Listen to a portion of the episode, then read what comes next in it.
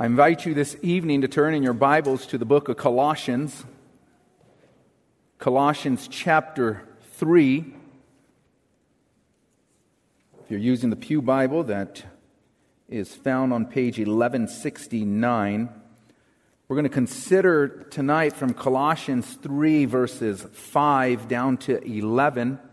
We're going to begin our reading, however, at verse 1 of chapter 3, just for context. Colossians 3, beginning at verse 1. If then you have been raised with Christ, seek the things that are above, where Christ is, seated at the right hand of God. Set your minds on things that are above, not on things that are on earth. For you have died, and your life is hidden with Christ in God. When Christ, who is your life, appears, then you also will, will appear, appear with him in glory. Put to death, therefore, what is earthly in you sexual immorality, impurity, passion, evil desire, and covetousness, which is idolatry. On account of these, the wrath of God is coming. In these you too once walked when you were living in them. But now you must put them all away anger, wrath, malice, slander, and obscene talk from your mouth. Do not lie to one another, seeing that you have put off the old self with its practices, and have put on the new self, which is being renewed in knowledge after the image of its Creator. Here there is not Greek and Jew, circumcised and uncircumcised, barbarian, Scythian, slave, free, but Christ is all and in all. Well, I titled this sermon in the bulletin, A New Identity. A New Identity. But to be honest with you, I really don't think that that title does justice to what Paul is speaking of here. A new identity doesn't, doesn't capture what Paul is saying, especially in light of the way the idea of identity is used today. See, people make much of identity today, don't they? We see in all kinds of ways within our society people claiming various identities. And if they claim certain identity, then in light of that group that they identify with, they live according to the expectations of that group. Now, how about Christians? Is there an expected way that Christians ought to live? There absolutely is, right? But that's really not the reason why we live the way that we do as Christians. As Christians, we live the way we do not only because we have been given a new identity, but more significantly, we've been given new lives. And that's what Paul is speaking of here, really, when we think about it. He speaks of a new life that has been given to us as Christians. You see, if you claim the name of Jesus Christ, if you are a Christian, then you have indeed been given a new life. The old is gone, the new has come. And this new life has an effect on the way that we live our lives. So we don't just live our lives because we identify with this new life. We live the way we do because that is our life. And so we consider tonight the new life we live as Christians. And we consider three things in this text with that in mind. First, the serious action of this new life, the serious action. Second, the serious perspective for this life. And finally, the serious change of this life. The serious action, the serious perspective, and the serious change. Paul begins this verse by saying, Put to death, therefore. Let me ask you, have you ever put anything to death?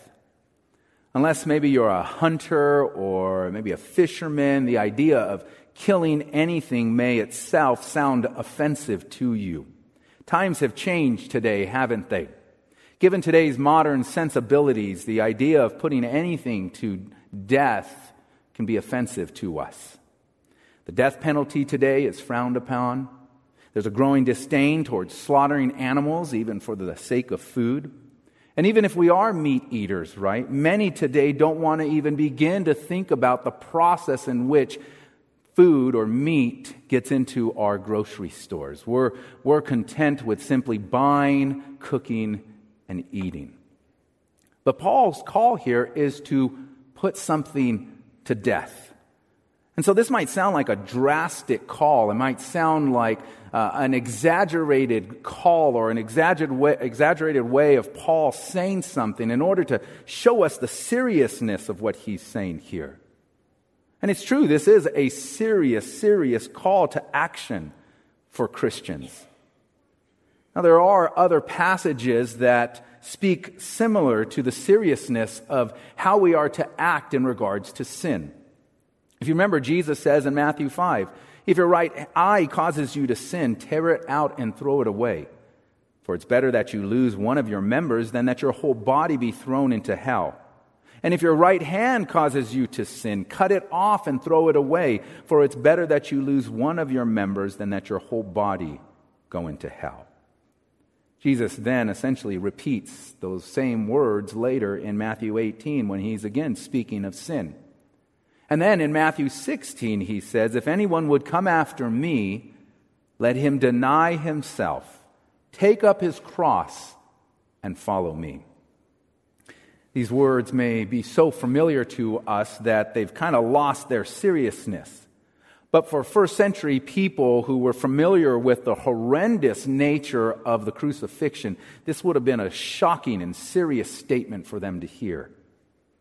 Now, Paul also issues similar serious calls in other passages in the Bible, in passages from Romans, Galatians, and both 1st and 2nd Corinthians.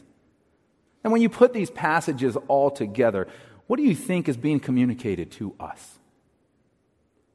Seriousness of the action that we are called to as Christians who have been given new lives in Christ. You see, sin is not something to be toyed with.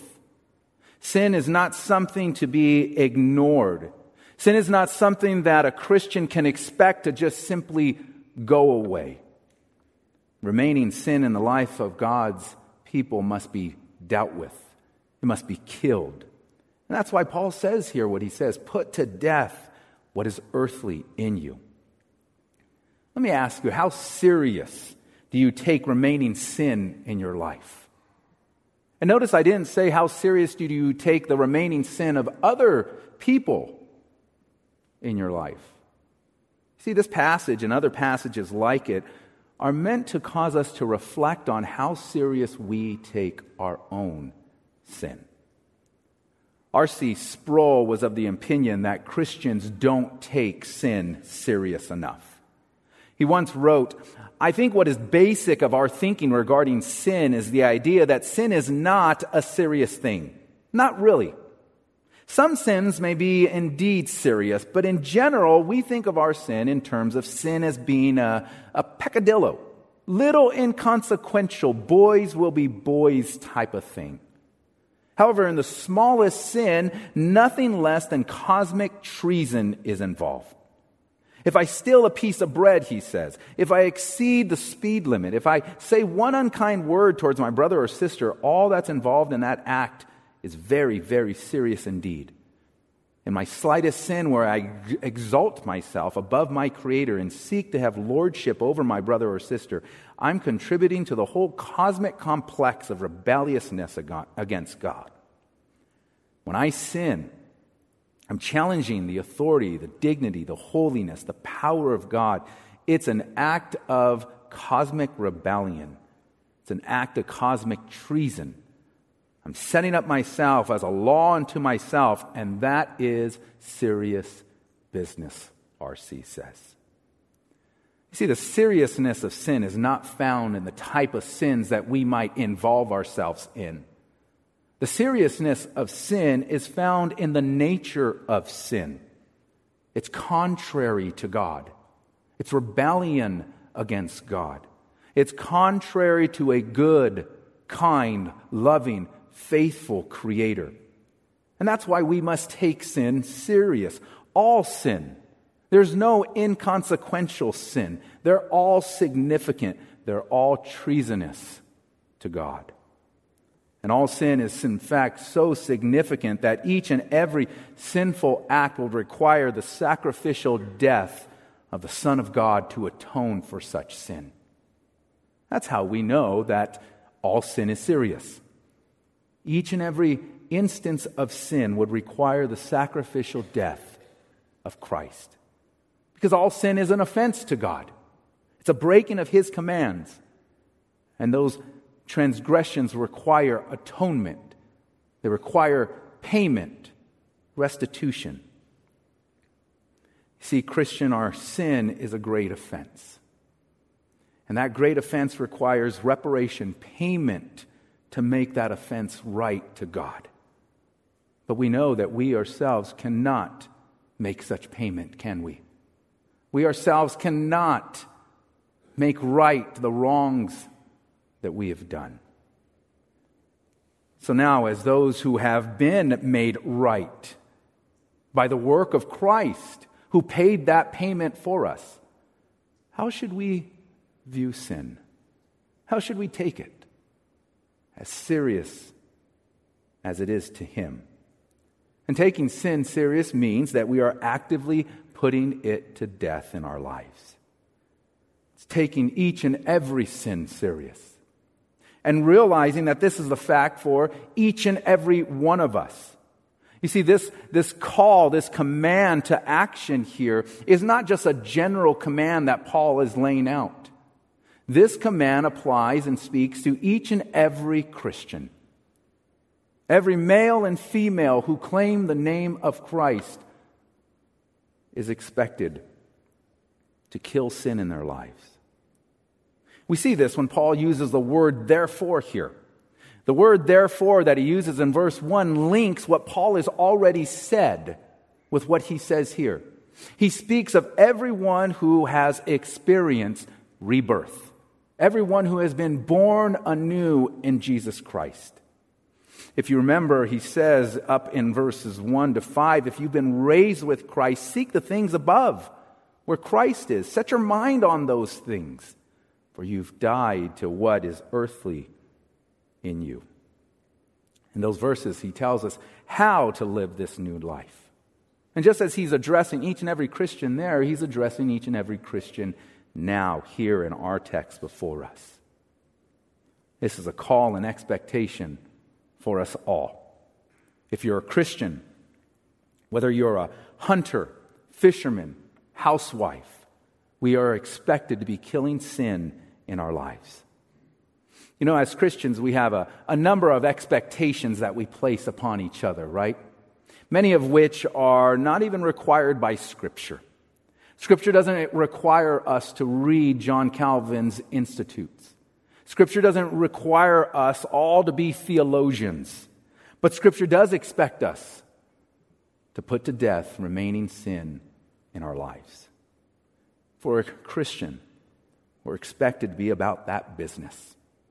There's no way around it. This is the call to action for every Christian. And really, to be honest, this shouldn't be all that surprising. You see, given what Paul has already said in verses 1 through 5, where he speaks of Christians having died in Christ. It should be no surprise that now, when referring to sin that remains in us, Paul calls us to put that sin to death. So let me ask you how much time and energy do you give to this serious call to action? And if we aren't giving time and energy to it, why aren't we? Why aren't we? It was Jonathan Owen who famously said, Be killing sin, or it will be killing you. Such an insightful statement, isn't it? Be killing sin, or it will be killing you. Another reason to kill sin is because if we don't kill sin, it will kill us. See, there's no neutral ground in regards to sin. We're either killing it or it is killing us. And that's why Paul so pointedly states here put it to death. Put it to death. Now, Paul doesn't just give us a serious call to action here, but he also provides us with a serious perspective on remaining sin for the Christian. And that's our second point tonight. Paul says here, put to death what is earthly in you. The language of earthly should be familiar to us. It's language he's already used, right? We heard that in verses 1 through 4, where he contrasts things above, heavenly things, things where Christ is seated, with things below or things on earth, things that we have died to. And so he uses this language of earthly here. See, Paul uses different language at different time to describe the same thing, sin. He speaks of the flesh at times. He speaks of the body. Here he speaks of what is earthy or earthly, all of which is in reference to sin. So, what is it that we are called to kill? We're called to kill sin. And so, in doing that, Paul presents us two sets of sins here in this passage. The first list is found in the second half of verse 5 sexual immorality, impurity, passions, evil desire, and covetousness, which is idolatry. The second list is found in verse 8 anger, wrath, malice, slander, and obscene talk from your mouth. Do not lie to one another. Now, to be sure, Paul is not trying to be comprehensive with these lists here. He's not trying to include each and every sin. What Paul is doing here is he's giving us a serious perspective on sin. He presents us with two lists here. The first have to do with internal sins or sins in and of the heart. While the second list is that of external sins, sins displayed through outward behavior. And so let's consider the first set internal sins. He begins the first list with the phrase sexual immorality. The term that he uses here is from the Greek word porneia, and that is the word from which we get our English word pornography. Now, I use the term because in it, in the term porneia, you hear the idea of sexual immorality. That's exactly what the term refers to. Now, although sexual immorality often refers to particular immoral acts, it doesn't necessarily have to. Sexual immorality is of the nature that it can occur in the heart of a person. It can be an internal sin, right? Along the lines of when Jesus says, Everyone who looks at a woman with lustful intent has already committed adultery with her in his heart. That's sexual immorality. And that's why when we refer to lust, we often do so with the connotation of it being sexual. The second sin that is mentioned here is that of impurity. Impurity. And what we begin to see through this second sin and the following ones, the ones that follow, is that this list here that Paul presents us with is somewhat connected. You see, these, these sins flow one from another. Sexual immorality flows from impurity. Impurity is born from passion, passion from evil desires, and so forth and so forth. Now, with this understanding in mind, it would be the last sin that Paul lists here that he would say gives rise to those that precede it. The last sin is that of the sin of idolatry. Idolatry is a foundational sin in this sense. It's a sin of the heart that gives rise to many other forms of sin. Idolatry gives rise to covetousness. Covetousness gives rise to evil desire, evil desire to passion, and passion to impurity, and finally, sexual immorality. With this in mind, I think that last sin, it really doesn't matter whether it's internal or external. It is produced from a progression of sin which comes from sinful thoughts, urges, desires, impulses of the heart. This is a serious perspective that Paul presents us with here. And this is obviously right in line with what James says and describes in James 1, where he says each person is tempted when he is lured and enticed by what? His own desire. Then desire, when it is conceived, gives birth to sin. And so Paul is presenting us here with a serious perspective on how to deal with sin. Instead of focusing on each and every instance of this progression, it would make sense for us to focus on the source, the foundational sin of idolatry. Now, the kind of idolatry that Paul is speaking of here is not the kind that refers to little wooden or stone statues. The idolatry that Paul is speaking of here is the idolatry of the self. It's the idolatry of making ourselves our God. I've said it before and I'll continue to say it. The heart of sinfulness is living for ourselves. So that when you covet, you covet in order to please yourself.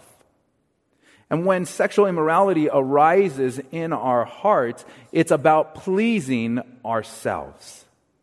This is exactly what Jesus says. If any man, this is why he says, if any man would come after me, he must deny himself. Take up his cross and follow me. Crucify the self. Killing sin is about denying the self. Killing sin is about denying that mentality and perspective that everything is about us. All of our time, all of our energy, our goals, our plans, our lives, even the people that are in our lives, our friends, our family, even our church. See, when we live for ourselves, it's impossible for us to live for God and for others. And this is exactly what Ephesians 2 kind of describes, doesn't it? When we were dead in our sins and transgressions, we once lived in the passions of the flesh, carrying out the desire of the body and mind. This is the progress of the self, which every Christian is called to take ever so serious and to put to death. As one commentator said, the very hiddenness of these sins only serves to accentuate the radical action for which Paul calls in order to deal with these sins. See, I think too often we think that if we can simply keep our sins out of the public eye, then we're doing all right. Too often we think as long as no one knows about our sins, no one sees them, we're doing all right. But you see, friend, no one may know or see about your secret sin. But as we heard last week, God does. God does. Your good, loving, gracious, and merciful God is fully aware of each and every hidden sin of your heart. Nothing escapes his all knowing eye. And he calls us to take sin serious, to put sin to death in light of what he has done for us in Jesus Christ, in light of us being his children. Now let's be even more realistic. If this sinful progression is going on in our hearts and in our minds, it won't be long before these sins that are stewing in us internally rear their ugly head. Won't be long before they're displayed, shown, in our actions, in how we relate and interact with others. And that's why Paul brings up this second list that he has here the list of anger, wrath, malice, slander, obscene talk, and lying. Obviously, these sins flow from a heart that is living for itself. And when such a person bumps into others, which is obviously inevitably going to happen, what comes out of their heart sinful acts such as these. Just as Luke records Christ saying, The evil man brings evil things out of the evil treasure of his heart. See, when we live for ourselves, it's so easy to struggle living with others, right? It's, other, it's easy to see others as in opposition towards, to us. When we live for ourselves, we quickly realize that others don't live for us. In fact, others too struggle to live for themselves. And therefore, it's easy for us to grow angry, wrathful, malicious towards each other. And that attitude and opposition easily leads a person to be hostile towards others, particularly in their speech and what they say. Slander, obscene talk, lies, gossip. We're all familiar with the children's proverb, right? Sticks and stones may break my bones, but words will never hurt me. We all know that proverb is not true. Have you ever been on the receiving end of such slander, obscene talk, lies, gossip? You know how harmful such speech can be. Now, this kind of interaction with others doesn't just occur out in the world either, does it? It doesn't just occur out in our cars as we're driving on the highway. This kind of speech, this kind of interaction occurs in our schools, in our families, and yes, even in our churches. Paul's writing here about relationships within the church. And you see, maybe right now, there's something like this brewing in our church. We're living in a time of unity within the body of Christ here at Escondido URC, where we live in a time of relative peace. But at any moment, that peace and unity can be challenged with such talk, such attitudes towards each other. And maybe you're tempted to participate in such interaction. If that's true, friend, I'm not going to simply tell you to stop it. I'm not simply going to tell you to put it to an end. I'm going to use the words of Scripture kill it, kill it, put it to death. Put such sin and what is earthly in you to death. Do not give in to such sin. Put it to death. And if you find it difficult, because you really do believe that you have truly been wronged, and that those who have wronged you deserve to be treated in such a way, then I remind you, friend, of Christ. I remind you of the Lord Jesus Christ, who endured injury and insults, injustice and slander for your sake, for the sake of you and your sin. We're not called to put to death sin in our lives because people are deserving of, of being treated better. We're called to put to death sin in our lives because of what Christ has done for us. Because while we were enemies with God, He gave us Christ. He gave us his only begotten Son who lived and died and redeemed us from our sins. Entrust yourself to him. Identify with him. Look to him. Trust in him for your salvation and trust in him with the offenses that you have to endure at the hands and mouths of others. See, in very real sense, this is what Paul is talking about in this passage. He's being very, very practical here.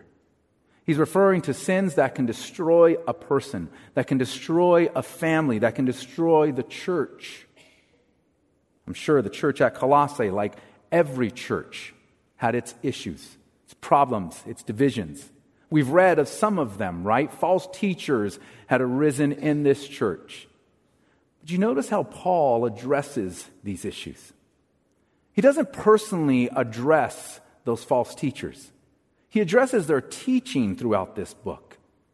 He essentially speaks the truth in love. Paul does what he calls Christians to do in Ephesians 4.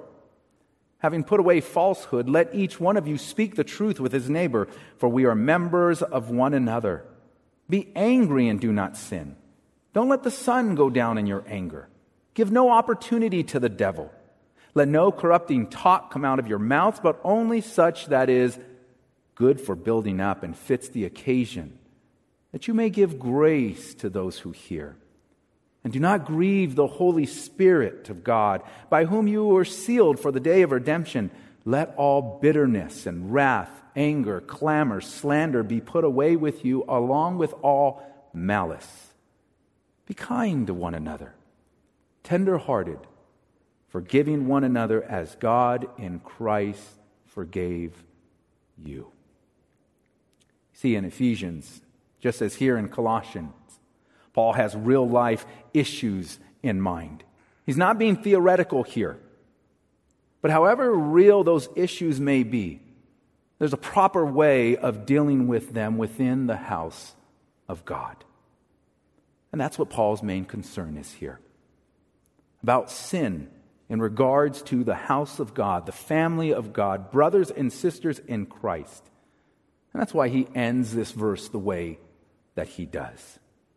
Paul not only calls Christians to serious action, he not only presents us with a serious perspective on sin, but he presents us with the serious change of the new life that has been given to us. Paul says at the end of verse 7 In these sins you too once walked when you were living in them. But now something has changed, right? Christians have experienced real and true, genuine change. We are no longer people who live for ourselves. We are no longer people who live with ourselves at the center of our lives. We've been transformed. Transformed and transferred from light to darkness, from death to life, from the old to the new. We've been given that new life. Then Paul goes on to say at the end of verse 9, seeing that you have put on the old self with its practices, or put, have put off the old self with its practices, and put on the new, which is being renewed in knowledge after the image of its creator. As I said, much has been made of a person's identity today. People identify with all kinds of things, from sports teams to orientations to you name it. But at the center of those identities are the self, living for the self. People identify with what they desire, with what they covet, with what they want. That's what they make into their God the idolatry of the self. But that's no longer true for us as Christians, is it? With the new life given to us, we no longer live with identifying with ourselves. We deny the self. We crucify the self. And we follow Christ and we now identify with Him. See, Paul here is using language of clothing, right? He's using language of clothing to speak of the fundamental new reality for the Christian. The Bible makes much of the idea of clothing, all the way back to the time of Adam and Eve, where God clothed them with animal skins. And He did that to cover their guilt and their shame. And it was symbolic of their sin being covered and their sin being atoned for. This idea is further picked up and captured when the Bible speaks of Christians being clothed with the righteousness of Christ. Paul picks up on this language to say, Look, Christians, you've taken off the old garments of your former life, garments of guilt, shame, sin, and death. That is what you once were. That is what you once ident- identified with. But now you've been renewed in Christ. And you've put on new clothing You've been redressed with righteousness, His righteousness, the perfect, spotless righteousness of the Lamb of God. We heard this morning about the prodigal son, didn't we? And how the father waited for the prodigal son, and when the son came, what did that father do? He put on a robe, covering the filthy garments of that son's shame and guilt and sin prodigal son was given a new beginning, wasn't he? And that clothing reflected that new beginning. In the same way, we as Christians have been given a new beginning. Clothed with the righteousness of Christ, we are new creations. And we must now identify with that new creation and live in light of our new life. Because the truth is, as Paul says here, we're not only redressed in the righteousness of Christ, but we're being made more and more into the image of our Creator. Paul's already said who that is. In chapter 1, he says Christ, the preeminent one, the creator of all things. See, at the heart of putting off and putting on is Christ. Being made more and more in the image of Christ. We are Christians followers of Jesus Christ. We live for Him. And through His Spirit, He is making us more and more like Him because by His Spirit, He lives and dwells in us. Ultimately, Paul here is speaking of a new humanity, new people, God's very own people. And what does this new humanity look like? It looks like us. Us here tonight. People who wrestle and strive with denying our sin and putting it to death, and putting on compassionate hearts, as Paul will go on to say kindness and humility, meekness and patience, bearing with one another and forgiving one another as Christ has forgiven us. This is why we kill sin. Because we are no longer people who, who revel in our sin. We revel in Christ. We're a new people, God's very own possession. And this new humanity really does look like us Dutch, Mexican, Asian, Middle Eastern, black, white, and everything in between. Those old distinctions that divided us and caused strife between us, those are no longer primary for us as Christians. We identify now with Christ because of the new life that has been given to us. And in Christ, there really is no Greek or Jew, circumcised, uncircumcised, barbarian or Scythian, slave or free, but Christ is all and in all. That's what is primary for us Jesus Christ. Because as the hymn goes, He is our light, He is our strength, He is our song. In Christ alone do we find our life. Brothers and sisters, this is our new life in Christ a life of action, a life where we are called to kill sin, to deny sin, to put it to death a life that also points and gives us a perspective on sin, to take it serious, to kill it at its root, the idolatry of self. And finally, to realize that our former life is gone, it's over. We're no longer those people. We are now in Christ, and He is indeed all and in all. Let's pray. Lord, we give you thanks and praise for the Lord Jesus Christ. We thank you for his atoning work on the cross, which saves us from our sin. And we thank you, Lord, that you have so graciously also given us your Spirit to dwell in us, to empower us and strengthen us to do the necessary work of killing sin, the remaining sin in our lives. Father, make each of us to take such a call serious. Make each of us to be sensitive to the sin that so easily entangles and ensnares us. Father, give us eyes and hearts that magnify Christ. May he indeed be all in all in our hearts. We pray this in his name. Amen.